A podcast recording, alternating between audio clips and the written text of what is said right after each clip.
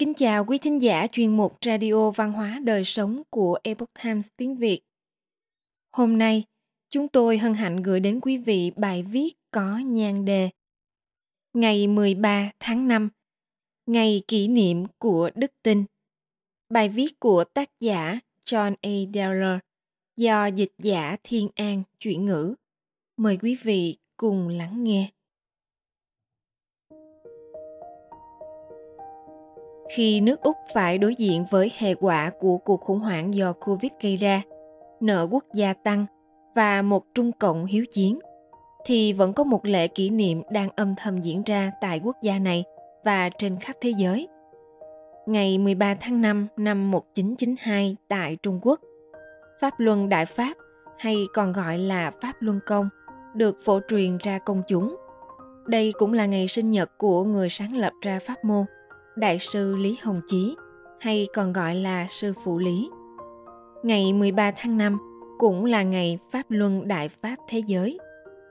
Pháp Luân Đại Pháp là một môn tu luyện tinh thần theo trường phái Phật gia, lấy các đặc tính chân, thiện, nhẫn của vũ trụ làm nguyên lý chỉ đạo. Môn tu luyện bao gồm các bài giảng và các bài công pháp. Pháp Luân Đại Pháp được dịch sang tiếng Anh là bánh xe Pháp Luân của Đại Pháp, đạo trong đạo gia và Phật Pháp trong Phật gia cũng là muốn ám chỉ Đại Pháp. Pháp Luân Đại Pháp là một môn tu luyện cổ xưa, không phải một tôn giáo mới. Ban đầu, do Pháp Luân Đại Pháp được truyền thừa qua năm tháng để chọn đồ đệ, công chúng không biết đến pháp môn này trước năm một nghìn chín trăm chín mươi hai. Điều đó khiến Pháp Luân Đại Pháp được hiểu là một tôn giáo mới, mặc dù pháp môn có nguồn gốc Phật gia từ hàng ngàn năm trước. Tu luyện, tu sửa tâm tính và rèn luyện thân thể thông qua thực hành các nguyên lý là một đặc điểm của truyền thống tâm linh Á Đông, do sư phụ truyền thừa cho đồ đệ qua hàng thiên niên kỷ. Khi ông Lý Hồng Chí truyền pháp, ông đã đăng ký Pháp Luân Công với Hiệp hội Nghiên cứu Khí công Trung Quốc. Vào những năm một nghìn chín trăm tám mươi và đầu những năm một nghìn chín trăm chín mươi, chính quyền đã ủng hộ tập luyện khí công để cải thiện sức khỏe và tiết kiệm chi phí y tế cho nhà nước. Tại Hội Sức khỏe Đông Phương năm một nghìn chín trăm chín mươi ba, ông Lý nhận được giải thưởng khí công sư được yêu thích nhất. Đến năm một nghìn chín trăm chín mươi tám, Ủy ban Thể thao Quốc gia ước tính rằng có khoảng bảy mươi triệu người Trung Quốc theo tập Pháp Luân Công. Môn tu luyện trở nên phổ biến nhanh chóng do người người chia sẻ những cải thiện về sức khỏe và tinh thần mà họ đắc được. Cuộc đàn áp Pháp Luân Công ở Trung Quốc và sự hiểu lầm của phương Tây. Tuy nhiên, chính yếu tố tâm linh của Pháp Luân Công đã dẫn đến sự thù địch của Trung Cộng. Tại Trung Quốc thời đó, tất cả các vấn đề về linh hồn, tâm linh hoặc đức tin đều bị coi là mê tín dị đoan, do chúng nằm ngoài sự kiểm soát của đảng và các hệ tư tưởng Marxist về chủ nghĩa duy vật và chủ nghĩa vô thần. Kể từ tháng bảy năm một nghìn chín trăm chín mươi chín, Trung Cộng đã phát động một cuộc đàn áp để bôi nhọ Pháp Luân Đại Pháp, không chỉ tại Trung Quốc mà còn ở phương Tây. Vì vậy, nó đã gây ra những hiểu lầm. Rất nhiều phương tiện truyền thông phương Tây sử dụng những cách khiếm nhã để soi xét môn tu luyện cổ xưa và xuất bản những bài báo giật gân. Nhiều nhà bình luận bắt chước thái độ của Trung Cộng về Pháp Luân Công, như thể việc chỉ trích một môn tu luyện từ Trung Quốc và coi nhẹ các hành động đàn áp nhân quyền nghiêm trọng là điều đúng đắn. Nó thể hiện sự phân biệt chủng tộc hay thậm chí là có biểu hiện của chủ nghĩa cộng sản. Tại sao Pháp Luân Đại Pháp là tốt? Tại sao các học viên Pháp Luân Công thường giơ cao biểu ngữ có dòng chữ Pháp Luân Đại Pháp hảo, Pháp Luân Đại Pháp là tốt? Họ đã hô to những từ này tại quảng trường Thiên An Môn trong suốt những năm hai nghìn đến hai nghìn lẻ một. Hàng chục nghìn học viên Pháp Luân Công từng đến đây để nói với chính quyền của Trung Quốc rằng Pháp Luân Đại Pháp là tốt và cấm đoán môn tu luyện là hành động sai trái.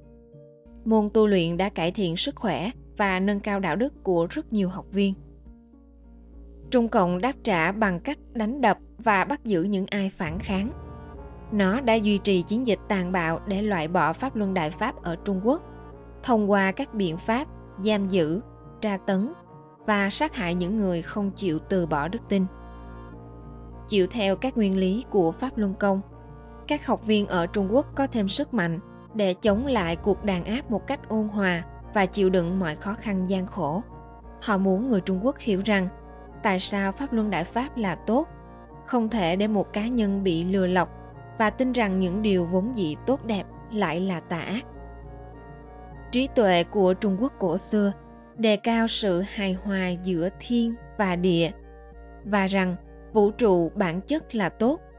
Giống như những phần tử của vũ trụ, con người cũng mang bản chất thiện. Bằng cách nói Pháp Luân Đại Pháp là tốt, các học viên ở Trung Quốc và toàn thế giới cũng thể hiện lòng biết ơn trước những lợi ích về sức khỏe và sự giác ngộ về nhân sinh đắc được nhờ tu luyện. Khi những người không tu luyện Pháp Luân Công nói Pháp Luân Đại Pháp là tốt, họ đã chọn đứng về phía môn tu luyện và chống lại cuộc đàn áp tội lỗi của Trung Cộng. Những thứ tốt đẹp đều miễn phí. Pháp Luân Đại Pháp thực sự tốt. Môn tu luyện có sẵn trên mạng, không mất phí và dành cho tất cả những ai muốn học. Dù quý vị già hay trẻ, là nam hay là nữ, giàu hay nghèo, nói ngôn ngữ nào hay đến từ nền văn hóa nào, quý vị đều có thể tu luyện Pháp Luân Công. Các bài giảng và các bài công pháp chỉ đơn giản là cho phép một người tiến vào cuộc hành trình khám phá và trải nghiệm môn tập của riêng mình. Ngày nay, cuộc sống phức tạp đã khiến chúng ta chịu nhiều đau khổ và căng thẳng. Chúng ta có ít thời gian để dừng lại và hướng vào nội tâm mình.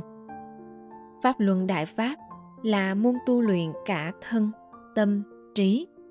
Thông qua thiền định, một người có thể tỉnh táo buông bỏ những ý niệm và bước vào thế giới của sự tỉnh thức, kết nối với những cảnh giới cao hơn từ bên trong. Mặc dù Trung Cộng đã vi phạm nhân quyền và gây ảnh hưởng trên toàn thế giới, hàng triệu người ở Trung Quốc và tám mươi quốc gia vẫn đang tu luyện Pháp Luân Đại Pháp.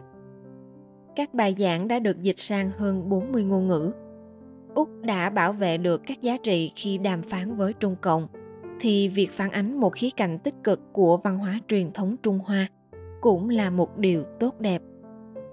Thế giới đang hướng đến cái thiện, và đó là điều xứng đáng để chúng ta ca tụng.